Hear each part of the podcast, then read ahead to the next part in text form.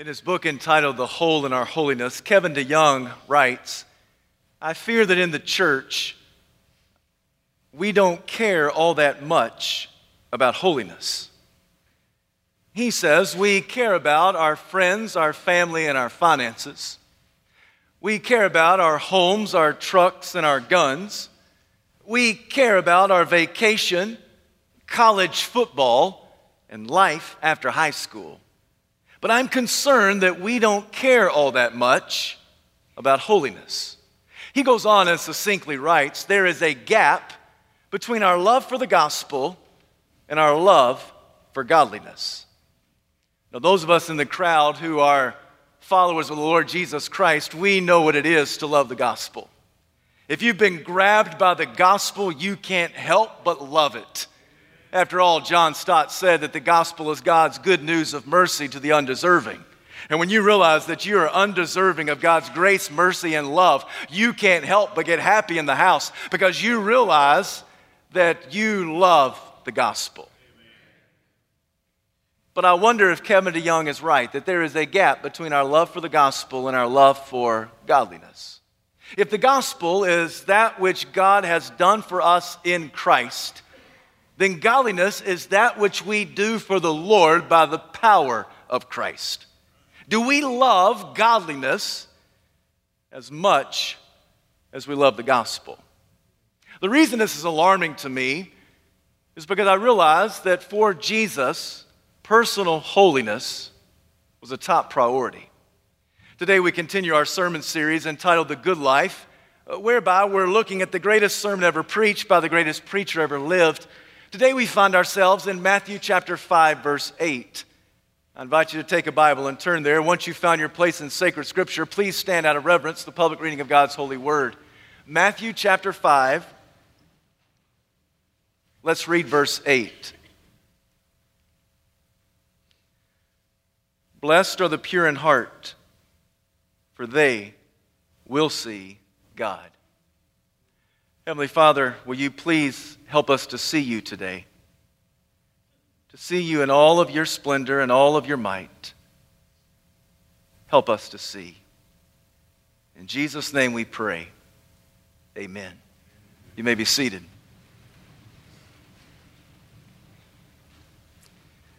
Jesus says, Blessed are the pure in heart, for they will see God. For most of us, when we think of the heart, we think of romance and roses. When we think of the heart, we visualize Cupid with his bow and his arrows. For us, the heart is the center of emotion. In the days of Jesus, the heart was not the center of emotion, it was the seat of intellect. It was out of the heart that came the very thoughts and ideas and motives of a man or woman. To get at the heart of a subject is to get at the core of its identity. So when Jesus is speaking of the heart, he's speaking of the essence of who we are. Jesus said elsewhere, it's out of the overflow of the heart that you speak. One day in Matthew chapter 9, he was reading the thoughts of the Pharisees. And Jesus said to the Pharisees, Why do you entertain such evil thoughts in your heart. The heart was the place where thoughts and motives and attitudes seem to pulsate out of the human individual. Proverbs says that we ought to guard our hearts, for they are the wellspring of life. So Jesus says, Blessed are the pure in heart. Blessed are the people who, at the center of who they are, demonstrate purity. Now, the word purity means um, uncontamination, it means to be cleansed from dirt and filth. The imagery that comes with being pure is the imagery of clean linens, of clear drinking water, but most commonly, it's the picture of uncontaminated metal. In the days of antiquity, whenever someone spoke of purity, they were implying the process of smelting. Smelting is that process that burns away impurities out of a glob of metal, leaving behind only the pure, precious metal. The procedure goes something like this a glob of metal would be placed and subjected into intense heat. That heat would cause the dross or the impurities to rise to the top, and then an instrument would be taken to scrape away the dross, leaving behind the pure, precious metal. This is what Job has in mind when he says, When he, being God, has finished testing me, I will come forth as pure gold. Jesus says to the crowd that day, Blessed are the pure in heart. Blessed are people who are uncontaminated by sin, self, and Satan. Blessed are the people who are not affected by the ways of the world. Blessed is the person who follows hard after God. Blessed are the pure in heart. If we had a Old Testament reference to counterpart this New Testament statement, it may be a place like Psalm 24 where the psalmist says, Who may ascend to the hill of the Lord? Only he who has clean hands and a pure heart, one who does not lift his soul unto an idol. In Psalm 73, it's Asaph who says, Surely God is good to Israel. And then he further qualifies the identity of Israel as those who are pure in heart. Jesus says, Blessed are the pure in heart. In this moment, uh, some of you may be squirming just a bit in your seat. And the reason for that is because you understand that you are not pure. I understand that I am impure. I'll go so far as to say, and many of you may not agree with me, but I don't know if I've ever done anything with a purely pure motive. I mean, there are sometimes I am selfless. There are sometimes I am sincere. There are other times I am selfish, and sometimes I'm just sincerely selfish. I mean, let's just be honest. I don't know if I ever do anything out of the purest of motives because, like you, I'm a mixed bag of motives and agendas. Yet Jesus says, Blessed are the pure in heart. It's the prophet Jeremiah who says, The heart is deceitful above all things and beyond cure who can understand it? Jesus said in Matthew chapter 15 that it's out of the heart that comes evil thoughts and theft, adultery, sexual immorality, slander, and all types of wickedness. The Apostle Paul said to the Roman church that all of us have sinned and we fall short of the glory of God for him to say all of us have sinned, some of you realize that he has in mind an archery contest. That in that contest, the archer had to nail the bullseye three times in a row before advancing to the next level. Had the archer not hit the bullseye three times in a row, he'd be disqualified from the competition. To miss the mark, to miss the bullseye, is to be uh, sinful, is, is the word sin. And so Paul says this is exactly who we are. We have sinned, we have missed the mark of God's moral perfection. We don't just do it once, we do it all the time. But all we do is do it once, and it disqualifies us from salvation.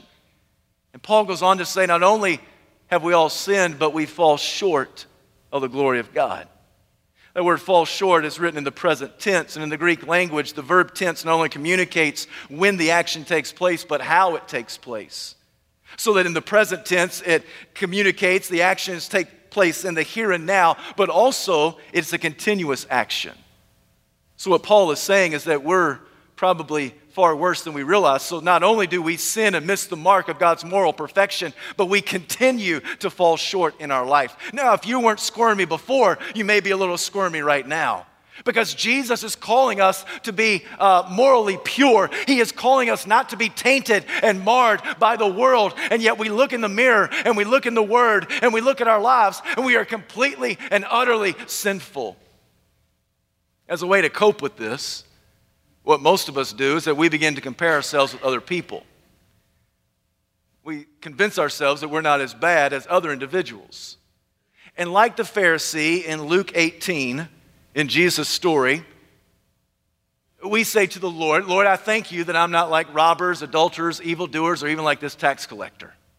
Now, let's be honest, he could have chosen some more noble professions, right? I mean, he chose the scum of the earth to compare himself to. It'd be like you and me saying, Lord, I thank you that I'm not like the drug dealer, the pimp, and I'm not like the serial killer. Praise the Lord. I mean, we never compare ourselves to the best of society. We compare ourselves to the worst of society, and somehow it makes ourselves feel better. More than one theologian has said even if you are on top of the moral mountain, and even if other individuals are the scum of the earth living in the valley, neither you nor they have the capacity to reach up and grab the stars of God's moral perfection. You may be on a moral mountain, but what does that get you? That just gets you a little bit closer to something that you can't attain. You can't reach it any better than anyone living in the valley. All of us are immoral and marred to the core of our existence. The prophet Isaiah went so far, and in so many words, he said, Even in your most moral moment, it's nothing more than a filthy rag before the Lord. Even your best effort your greatest, most noble deed is nothing more than a contaminated rag in God's sight. Jesus comes and he commands of us Blessed are the pure in heart. Now, before you uh, throw up your hands and simply feel defeated, let me remind you that when Jesus is speaking about purity, he he regards it in a similar way as we understood righteousness. You may recall a couple of weeks ago, we talked about righteousness, about craving righteousness, being hungry and thirsty for Christ. And in that righteousness, we di- differentiated between declared righteousness and demonstrated righteousness. That in many ways that, that once we come to faith in the Lord Jesus Christ, God declares us innocent. He declares us righteous. That innocence is imputed unto us. It is reckoned to us as belonging to us. For God looks at us and says, You have lived the life of Christ. You have Christ's righteousness imputed upon you. It is free. It is forever. It is eternal. And, and it, it, it never uh, taints or never goes away. And so when you and I begin to understand the declared righteousness of God, we say hallelujah in the house. We get excited and we say, Thank you, God, for this great gospel. Because of you, when I've gone from no faith to faith, because of that, I'm now declared innocent in God's sight. We have declared righteousness. But then we said, in response to that, we must demonstrate righteousness because what we say we believe has to impact how we behave. Our convictions must influence our conduct so that demonstrated righteousness flows out of declared righteousness. In a very similar way, Jesus approaches this concept of purity. You and I realize that there is no way that we can be pure in the sight of God. There's no way that we can be morally upright. There's no way that we can be accepted in God's sight because we have sinned. We continue to miss the mark. And yet, when you and I come to faith in Jesus Christ, when we believe in the accomplished work of our Lord on the cross, when we know that Jesus paid our debt, that he was buried into our tomb, he was raised to give us eternal life, when we come to the moment of faith, we are declared pure in the sight of God. There's only one pure, perfect person to ever walk the planet, and it is Jesus the Christ. And when you come to faith in Christ, the perfect purity of our Lord, is imputed upon you. It is reckoned to your account that God looks at you as if you have lived the perfect, pure life of Christ. We have provided purity. We have been declared innocent in God's sight. We've been declared pure in the sight of God. And it causes us to say, Whoa, thank you, Jesus. Hallelujah. We praise the Lord because we know that without you, we are nothing more than sinful men and sinful women. So we've been provided with purity in Christ. But then out of that provided purity comes practiced purity. We've got to practice the purity that God has provided unto us, not so much so that we earn or keep our salvation. Oh no, it's so that we can show our gratitude to God for His salvation in our life. And this is where Kevin DeYoung says there's a great gap in the church. There's a gap between our love for the gospel and our love for godliness.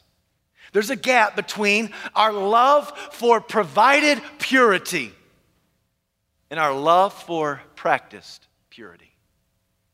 We have people in the church today that have great theology, but horrible lifestyles.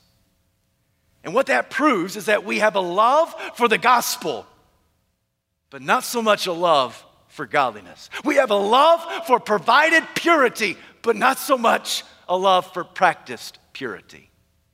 Because when practiced purity is neglected by a professing Christian, then that professing Christian pushes the envelope when it comes to language, when it comes to lifestyles, when it comes to recreation, when it comes to relationships. So that when practice purity is neglected by a practicing, professing Christian, that person just might curse like a sailor on the Facebook page or around the water cooler or among friends and then come to church on Sunday and get his praise on. Yet James said, out of the same mouth comes praises and curses. My brothers and sisters, this should not be. How is it possible? Because Jesus said, Blessed are the pure in heart. When practice purity is neglected by a professing Christian, what just might happen is that person might drink throughout the week, get wasted on the weekend, and come to church on Sunday as if he or she has nothing to confess. How is that possible? Because Jesus said, Blessed are the pure in heart. When practice purity is neglected, you might have a professing Christian who dresses like a hoochie mama, all in the name of fashion. How can this be? Because Jesus said, Blessed are the pure in heart. When practiced purity is neglected by a professing Christian, you just might have that professing Christian download a music video on his smartphone where scantily clad individuals are shaking what their mama gave them, all in the name of entertainment. How is that possible? Because Jesus said, Blessed are the pure in heart. When practiced purity is neglected by a professing Christian, you just might have that professing Christian who never calls into question what he or she watches on television the language that comes out of his or her mouth, the jokes that they tell or laugh at, or the websites that are visited. How is this possible? Because Jesus said, Blessed are the pure in heart. Whenever practice purity is neglected, even by a professing Christian, you might just have people inside the church who say they are believers in the Lord Jesus Christ, and yet they regard sex as common as a handshake. So that we have people hooking up, shacking up, and let's just be honest, messing up, and then coming to church on Sunday as if they've done nothing wrong and Jesus will condone their disobedience. How, my friends, can this be? Because Jesus says, Blessed are the pure in heart. Now, if you're like the average church member right now, you're beginning to bristle up. You're beginning to bow up a little bit and say, Who do you think you are, preacher, for judging me? I'm not perfect, but I dare say you're not perfect either. We're just trying to make our way throughout this life. Oh, my friend, I'm not judging you. No, no, I'm not pointing an accusatory finger in condemnation of you. I'm just reminding you of what the Apostle Paul said to First Baptist of Corinth. Do you remember the words of 1 Corinthians chapter 6, verses 9 to 11? Do you not know that the wicked will not inherit the kingdom of God? Do not be deceived. Neither the sexually immoral, nor idolaters, nor adulterers, nor male prostitutes, nor homosexual offenders, nor thieves, nor the greedy, nor drunkards, nor slanderers, nor swindlers will inherit the kingdom of God. And that's what some of you were. But you were washed, you were sanctified, you were justified in the name of the Lord Jesus Christ and by the Spirit of God. You know what Paul is saying? He says, When I look at the membership roll of First Baptist Church Corinth, I see saints with a sordid past. You know what? Newsflash every church has a membership roll of saints with a sordid past. And so that's what you were. You're no longer that way. That's what you were, but you're not anymore. Why? Because you have been justified, you've been sanctified, you've been glorified, all by the power of Jesus Christ. Because when you bump into Jesus, Jesus changes everything. He changes the way you think, He changes the way you talk, He changes the way you act, He even changes your world perspective. Jesus changes everything when you bump into Him so that love of the gospel is the same as love of godliness.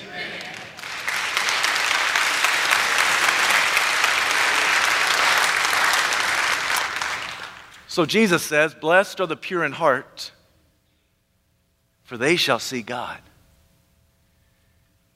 The quickest way towards spiritual blindness is impurity. When people are impure before the Lord, there is no way they can see Him. Jesus said, Blessed are the pure in heart, for they will see God. What did He mean when He said they will see God? I don't get sick that often. I don't go to the doctor very much. But a couple years ago, I was sick and I needed to go to the doctor. So I called the doctor's office. I spoke with a receptionist. And I said, I need to see Dr. Casey today. And she knew exactly what I meant. By me saying, I need to see Dr. Casey today, she knew I was not asking to see a picture of Dr. Casey.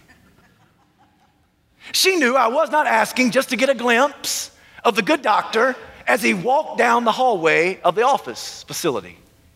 She knew I wasn't asking just to get a glance of my physician. When I said, I need to see Dr. Casey today, she knew that I was asking for an appointment to gain access into his presence so that he might examine me and she also assumed that by me wanting to come in and see the doctor, I would listen to his prognosis.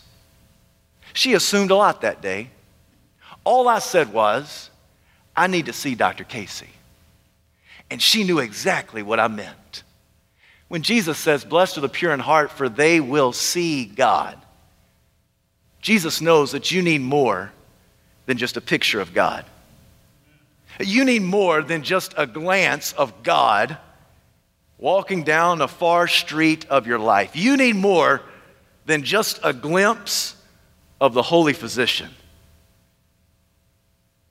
You need to be given access into the very presence of the King of Kings and Lord of Lords. You need to be allowed to stand before the great physician. Allow him to examine you and then, according to his prognosis, you will listen and obey. Blessed are the pure in heart, for they will see God. The pathway to holiness is threefold. Number one, you and I have to desire holiness. Do you realize you can be as holy as you want to be? If you are in Christ, if you've accepted Jesus Christ as your Savior and Lord, you have the Spirit of God residing inside of you. Jesus Himself sticks out. You can be as holy as you want to be. I'm reminded of the words of King David in Psalm 51. Now, David was one who was sinful and guilty as charged.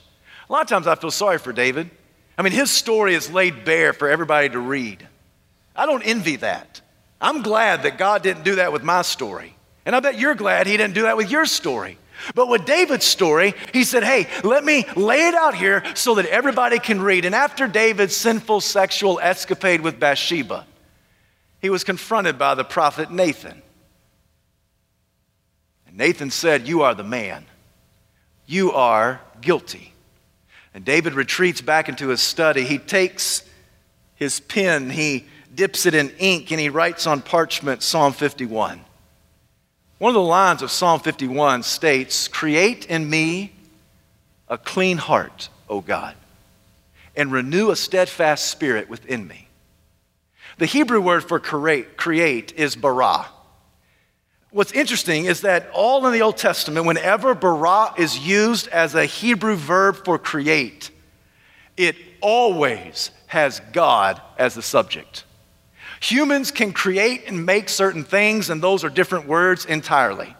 But whenever the scripture writer gets to the verb bara, whenever he's communicating something that God has done, God is always the subject of the verb bara. So, what David is saying is, God, I need you to do something that I can't do for myself. I need you to do something that no physician on earth can do. I need you to do something that I can't get from any place else on the planet. I need for you to bara in my life. I need for you to create within me a clean, pure heart, oh God. What he's asking for is not bypass surgery. He's asking for a heart transplant.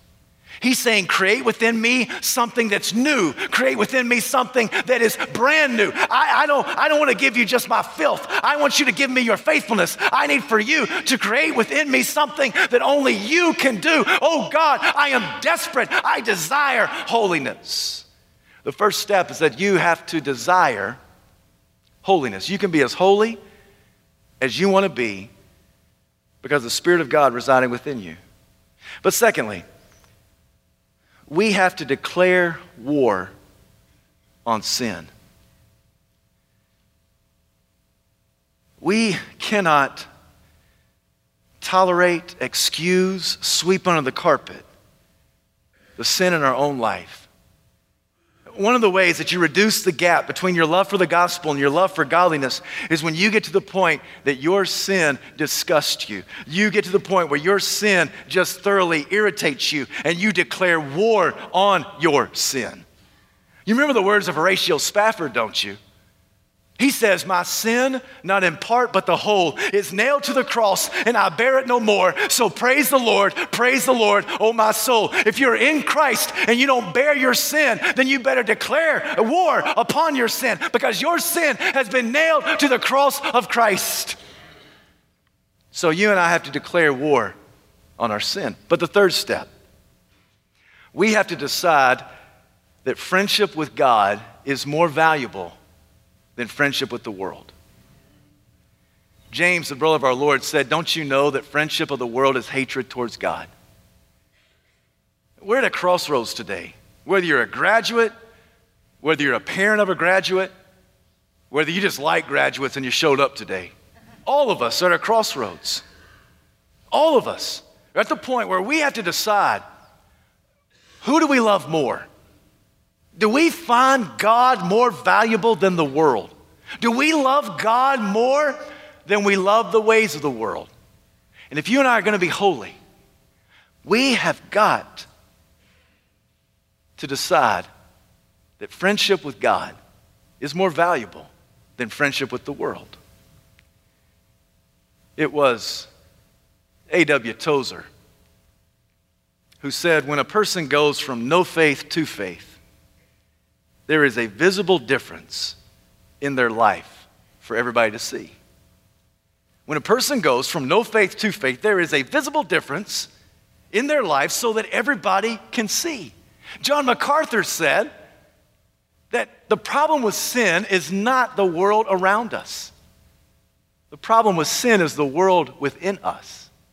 And so we desire holiness. We declare war on sin. And we say that friendship with God is more valuable than friendship with the world. In John chapter 8, one day uh, some Pharisees brought a scantily clad woman into the presence of Jesus. Uh, Jesus was teaching there in the temple, and these Pharisees were looking to trap the Messiah.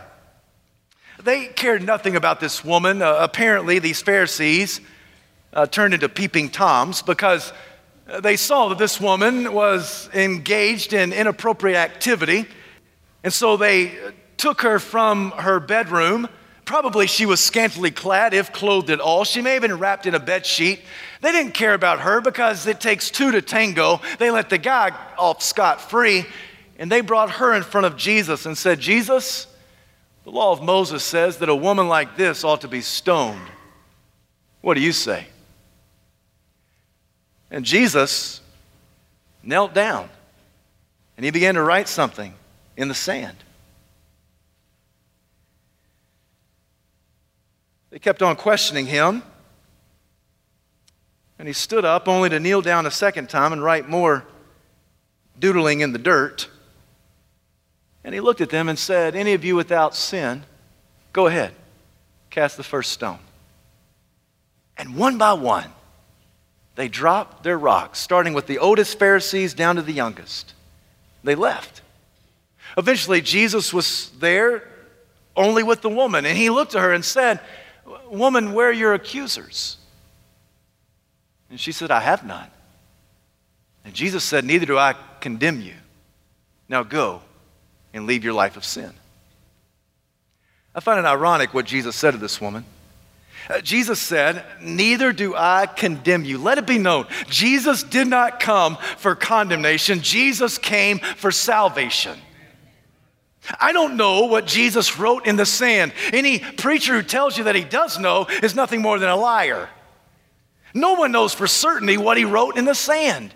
But he wrote something that convicted these men of their sin. They dropped their stones, and Jesus stood up, and in one statement, Jesus shows her provided purity and practiced purity. He said, I will provide purity. I don't condemn you, but I don't condone what you're doing either. So go and leave your life of sin. In that one moment, he's telling her, I'll provide purity in your life. And now you go and you practice that purity. Jesus says, Blessed are the pure in heart, for they will see God. This is the crux of his message. Pure people are God's people, God's people are godly people. So the hymn writer is exactly right. There is a fountain, and it's filled with blood, and it's drawn from Emmanuel's veins, and sinners plunge beneath that flood and they lose all their guilty stains. The dying thief rejoiced to see that fountain in his day, and there may I, though vile as he, wash all of my sins away. Church, I came this morning for one solitary, single reason. I want to reduce the gap between your love for the gospel and your love for godliness so that when people look at our lives, so that when God looks at our life, He sees a reduction of the gap between our love of provided purity and our love for practiced purity. So that others will know that we follow Christ and we make much of Jesus. So today, today, reduce the gap between your love for the gospel and your love for godliness. Heavenly Father, we bow before you. We give this invitation. Lord, if there's anyone here who has never accepted you as Savior and Lord, I pray that today they will fall head over heels in love with the giver of the gospel. Lord Jesus, thank you for giving us undeserved mercy.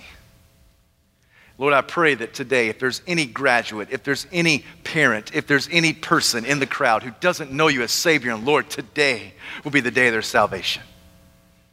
But Lord Jesus, our prayers also that you will help us to reduce the gap between the purity that's been provided for us and the purity that we practice by the power of Christ in our life. Father, may you be honored and glorified by how we handle this invitation. We ask in Jesus' name. Amen.